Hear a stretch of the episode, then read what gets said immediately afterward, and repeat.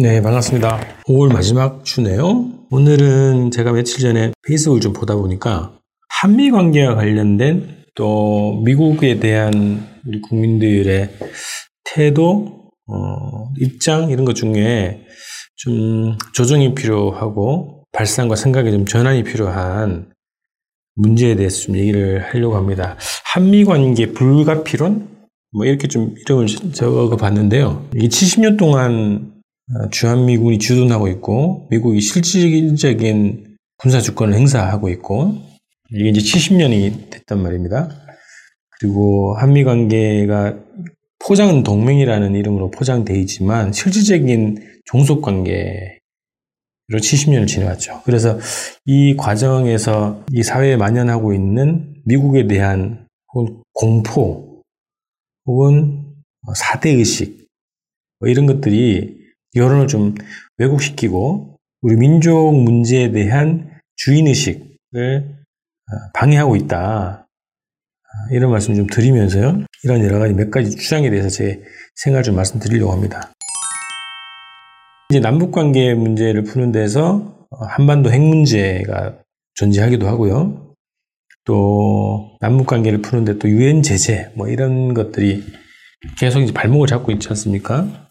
그래서 저희가 자주적으로 어, 이 문제를 봐야 되고 민족의 운명 문제는 민족 스스로가 주인이 돼서 해결해 나가야 된다. 그게 작년에 판문점 선언과 평양 공동 선언에 그대로 녹아 있는 거죠. 합의문에 민족 자주, 민족 자결의 원칙에서 남북 관계를 풀어나가자 이런 것들이 남북 두 정상이 합의한 내용 아닙니까? 그 방향에서 풀어가기 위해서는 어, 미국의 간섭, 어, 미국의 승인을 받을 것이 아니라 우리의 계획과 우리의 판단, 우리의 결심으로 남북관계 풀면 된다 이제 이런 얘기를 드리는 거거든요.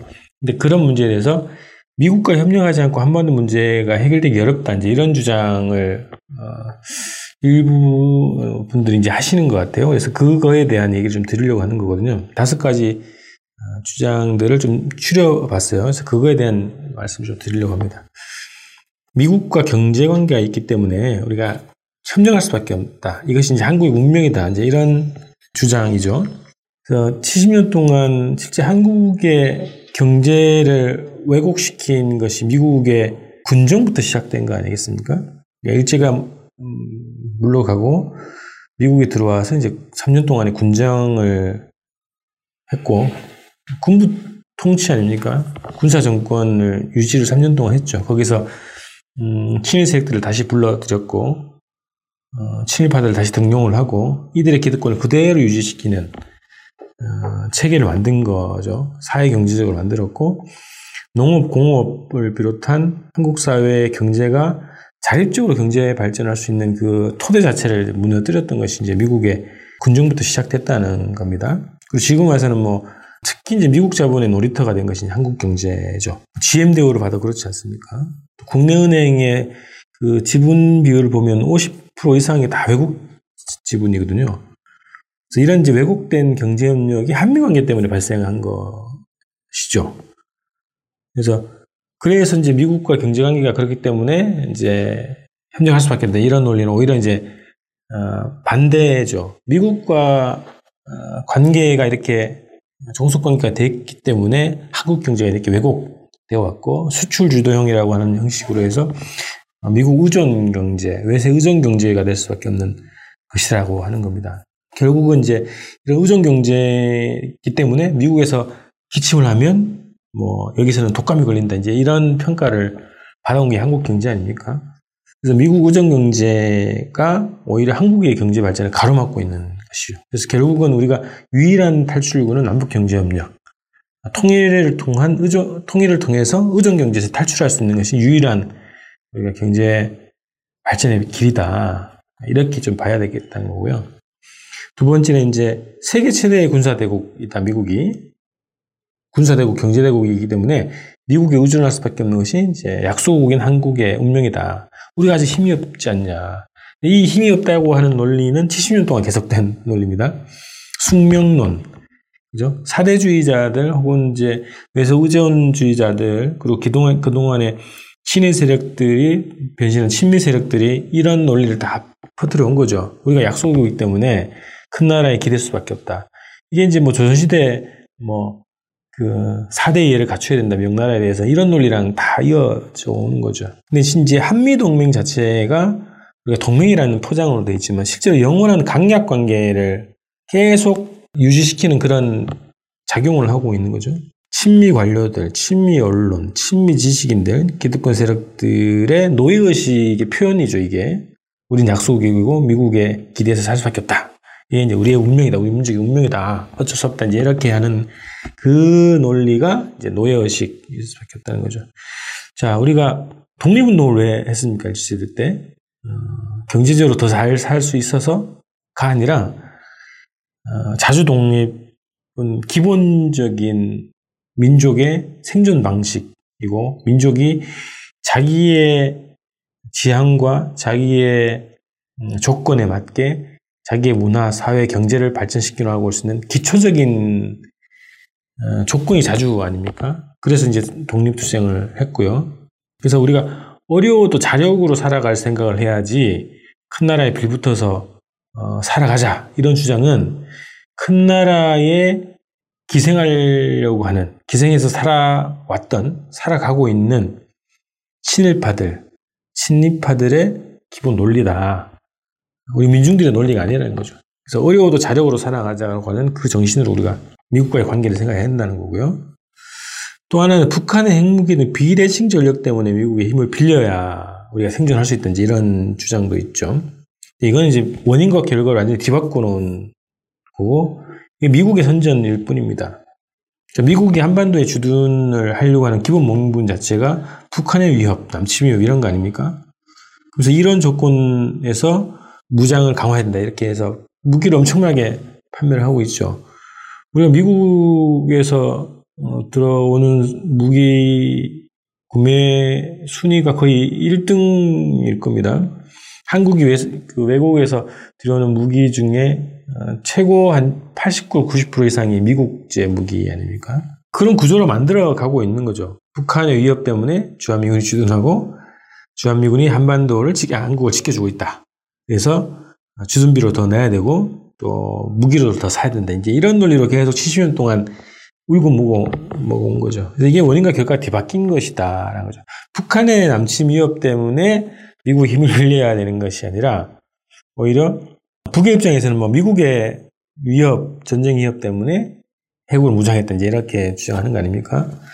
결국은 우리가 이제 이런 구조에서는 자기의 음, 발전 경로를 스스로 이제 세워 나갈 수 없는 거죠. 결국은 우리가 통일을 해야 외세들, 미국이랑 일본이라고 하는 이 외세들이 우리를 업신여기지 못한다는 거죠. 이런 구조 하에서는 계속 노예 살해밖에 할 수 없는 겁니다. 무기 강매, 주둔비를 강탈해 가는 거, 기지를 오염시키는 거, 미군 범죄가 어, 끊이지 않는 거, 이런 것들이 다 이런 관계 속에서 나오는 거죠.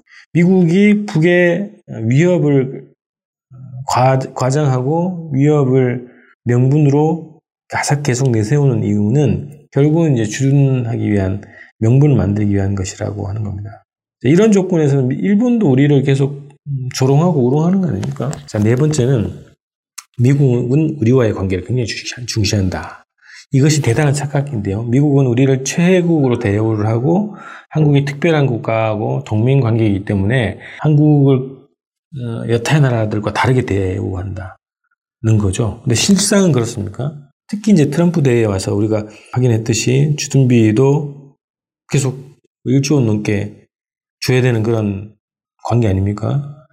이명박 박근혜 때는 뭐 글로벌 호크라고, 뭐 호구라고 하는 평가까지 받는 것이 한국이었습니다.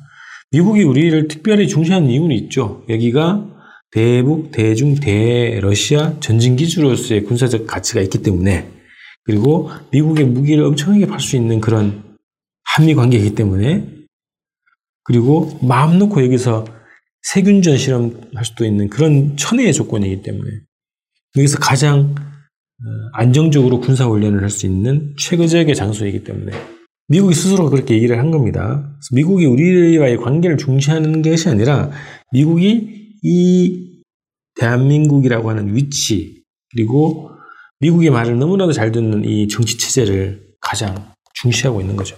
우리가 착각하지 말아야 된다는 거고요. 다섯 번째는 미국의 요구를 수용해줘야 남북 관계 개선의 여지가 생긴다. 이제 이런 얘기인데요. 이것도 굉장히 착각이죠. 어, 뭐, 지난주가 노무현 대통령 서 10주기였습니다만, 노무현 대통령 당시에 부시 행정부가 북한에 대한 군사 공격을 하겠다라고 하는 위협을 카드로 해서 이라크 파병을 강요한 거 아닙니까? 그 당시 노무현 대통령도 어, 후에 어, 제가 듣기로는 회고 회고담인지 뭐 회고록인지 어디서 나온지 잘 모르겠습니다만 이것을 좀 뭐 오판했다 이런 평가를 하신 것 같은데 이라크 파병을 하지 않으면 북한에 대한 군사 공격을 할 수 있다 이런 것이 미국의 위협이었습니다. 노무현 정부는 그거를 수용을 했죠. 아 한반도 평화를 짓기 위해서 우리가 눈물을 머금고 파병을 할 수밖에 없다. 이제 이런 논리로 해서 파병을 하면서 어, 지지 세력들, 지지 기반이 상당히 이제 많이 해순이 됐죠. 결국은 미국의 요구를 수용해줘야 남북 관계 한반도 평화를 시킬 수 있다. 이것이 굉장히 착각이라는 거예요. 한반도에 전쟁이 일어나지 않는 건 어떻게 보면 북한의 군사력 때문이라고 봐야 되겠죠. 그리고 뭐 한민족 전체가 평화를 바라보는 그런 의지가 작용하기 때문이지 미국의 요구를 수용해서 전쟁을 막을 수 있고 남북 관계를 지킬 수 있고 발전시켜 나올 수 있는 여지가 생긴다? 이건 대단히 착각이라는 겁니다. 오히려 미국의 요구는 한반도를 점점 더 자기의 손아귀에 어, 틀어주려고 하는 요구입니다.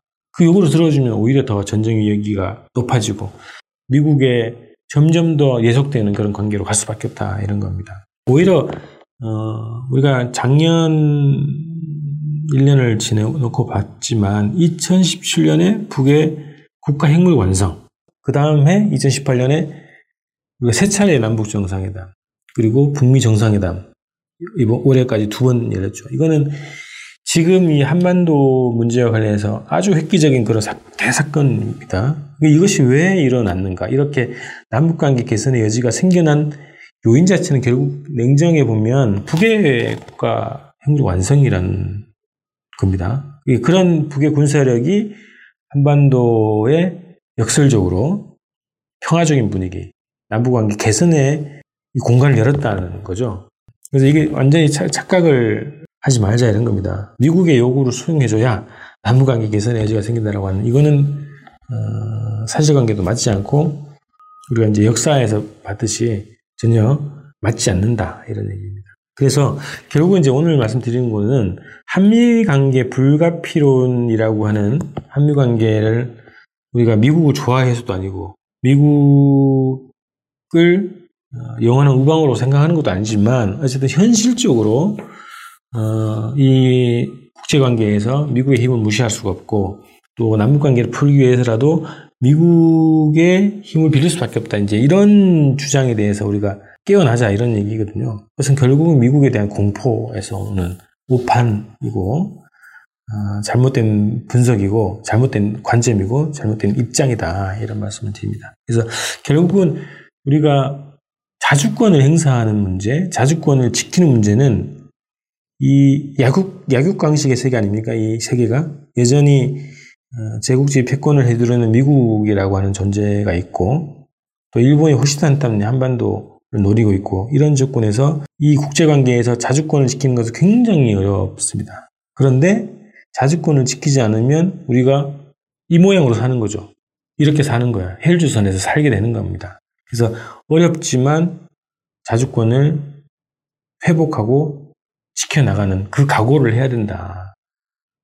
그런데 우리는 조국 통일이라고 하는 밝은 미래가 있기 때문에 어, 충분히 여러 가지 어려움을 통일을 통해서 해소나갈 수 있는 아주 중요한 좋은 음, 조건이 있다는 거죠. 그래서 어려워도 자력으로 살아나가는 그런 방식으로 우리가 한미 관계를 보지 않으면 영원히 미국의 호구로 살아갈 수밖에 없다 이런 겁니다. 그래서 지금 남북 관계를 푸는 문제도 결국은 우리가 미국과 통일할 것도 아니지 않습니까? 남북이 통일을 하는 거죠. 그럼 남북이 자기의 의사에 맞게 자기의 힘으로, 자기의 계획대로 통일을 하면 되는 거죠. 그게 판문점 선언과 평양 공동선언에 담겨 있는 겁니다. 그대로 하면 되는 겁니다. 이걸 어떻게든 어, 파탄시키려고 미국이 지금 작간을 하고 있는 거죠. 그게 일본까지 곁들어서 남북 관계를 어쨌든 차단하기 위해서 온갖 지금 수를 쓰고 있는데 우리가 이 정신을 결코 놓치지 말자 이런 겁니다. 민족 자주의 정신, 민족 자결의 정신 이거를 어, 중심으로 한미 관계를 보지 않으면 우리가 어, 헬조선에서 탈출할, 탈출할 수 없다. 그리고 남북 관계도 제대로 발전시켜 나갈 수 없다. 이런 말씀을 드립니다. 그래서 한미 관계 불가피론에 대해서 오늘 좀 말씀을 드렸습니다. 저는 6월 달에 또 다시 뵙겠습니다. 고맙습니다.